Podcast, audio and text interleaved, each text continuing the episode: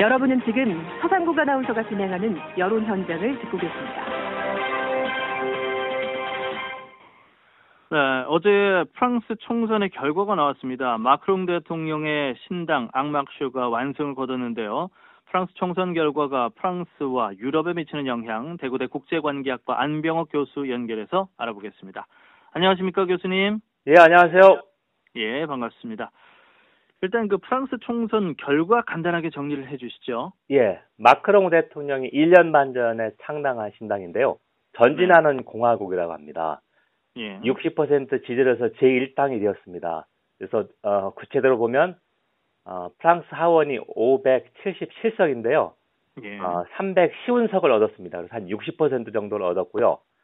근데 이게 어, 정치 혁명이라고 불리는 게 한 달 전까지만 해도 어, 과반이 불투명했었습니다. 예. 그런데 불과 한 달 지나서 과반을 훨씬 넘는 이런 어, 제1당이 되었다. 그리고 창당한 지 1년 반이 지나서 이렇게 압승을 거둔 것은 한 60년 전에 우리가 프랑스 하면 샤를 드골 대통령 장군을 떠오르지 않습니까? 그 예. 샤를 드골이 1958년에 압승을 거둔 게 한 번 있었습니다. 그래서 어, 기존의 그 공화당이나 사회당을 물리치고 신당이 돌풍을 일으켰다는 것은 어, 우리가 알고 있는 그 선진국 정치에도 거의 없거든요. 그래서 상당히 좀 하나의 그 정치 혁명이다 이렇게 좀 생각합니다. 예. 근데 이렇게 마크롱 대통령의 신당이 압승을 거둔 이유 어떻게 분석을 하십니까? 예, 전 크게 두 가지로 봅니다. 첫 번째는 기존의 공화당이나 사회당 같은 어, 양당이 어, 주류 정당이 부정부패가 심각했다는 거하고 어, 네. 같은 맥락에서 2010년 경제 위기 때 어, 제대로 대응하지 못했다. 음. 자, 여기에 이제 중도 마크롱 대통령에 대해서는 중도 신당이 좌도 우도 아닌 아, 중도 그다음에 실용주의를 표방했습니다. 예. 이제 유권자들의 그런 표심을 좀 적극 공략했다고 생각하고요. 예. 이번에 그 마크롱 신당에 그 400명 넘게 아, 출사표를 던졌는데요. 어, 평균 연령이 40대 중반입니다. 그리고 네. 절반이 여성입니다. 예. 상당수가 새로운 얼굴이었습니다. 자, 이렇게 음. 보면, 아, 기존 정당의 부정부패, 그 다음에 경제위기 제대로 대처하지 못해서 유권자들이 아, 큰 변화를 갈망했다. 그게 좀 이유라고 생각합니다. 네. 자, 이렇게 되면 아무래도 마크롱 대통령의 핵심 공약이었던 기득권 정치 개편, 또 노동시장 개혁, 이런 것들을 수행하는데 도움이 크게 될 것 같은데 어떻습니까? 예, 일단 가장 우선순위가 아, 하원에서 어, 노동법 개정안 통과시키는 겁니다.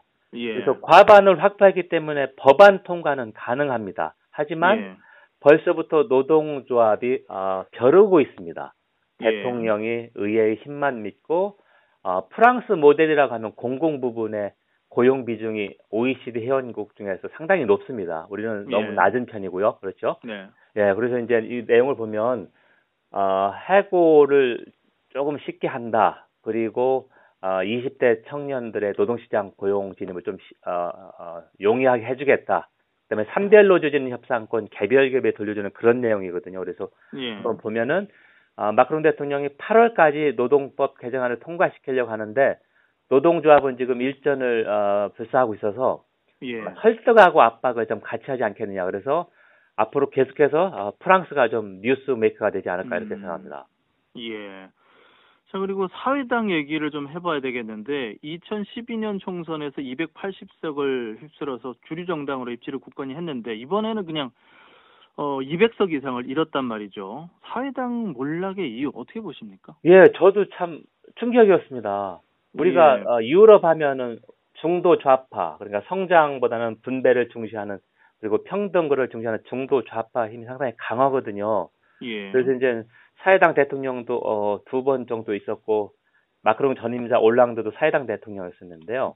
예. 올랑드 대통령이 하면서 너무 인기를 잃었다. 그러니까 경제 위기도 제대로 대처 못하고 개혁도 거의 하나 이룬 게 없습니다. 그래서 예. 사회당이 어 지난 하원에서는 어 제1당이었어요. 지금은 불과 29석밖에 못 얻었습니다. 그러니까 577석 중에서 5% 정도밖에 안 돼서 양대 정당에서 완전히 주변 정당으로 추락했습니다. 음, 군소 정당이 됐어요. 예, 그래서 좀 부패와 무능도 컸고 음. 경제 위기라는 큰 그런 어 변화 앞에서 너무 좀 안이하게 대처했다. 이게 좀 크다고 생각합니다. 예. 근데 이번에 역대 최저 투표율이 나왔어요. 그래서 과대 대표가 되는 것 아니냐 이런 논란이 커지고 있는데 어떻게 보시나요? 예. 투표율이 40%에 불과합니다. 대, 예. 통령 선거 한 달 전에 대통령 선거 때도 비슷했는데요. 프랑스 사람들의 심리를 보니까 어, 당당하게 투표에 참가하지 않거나 아니면 투표장에 와서 또 백지를 내서 의사를 표현한다. 자, 그거는 음. 정치에 대한 실망감이나 정치 혐오증을 바로 의사로 표현한 거로 보고 있고요. 예. 소선구제이니까 우리와 비슷하게 한 선거구에서 한 사람만 당선돼서 이제 사표가 많습니다. 예. 그런데 우리와 다르게 이걸 보완하기 위해서 결선 투표를 하거든요. 그래서 예. 과반 1차에서 과반을 모두 결선 투표를 해서 이번에도 결선 투표를 한 건데 결과적으로 신당의 표를 몰아줘서 음. 그 반대 당 그러니까 어, 야당도 이제 어, 공화당이 200석도 안 되거든요. 그래서 예. 상당히 그 거대 여당을 견제하는 데 음. 좀 미비하다. 그렇기 때문에 예. 과다 대표 이거에 대해서 뭐 앞으로 문제가 좀 계속 제기되지 않을까 이렇게 생각합니다. 예. 뭐 어쨌든 뭐 프랑스가 유럽 통합을 계속 이끌어왔기 때문에 이번 총선 결과 앞으로 어, EU를 공고히 하는 데는 좀 도움이 되지 않을까 생각을 해봅니다. 지금까지 대구대 국제관계학과 안병옥 교수와 얘기 나눠봤습니다. 고맙습니다. 감사합니다. 네.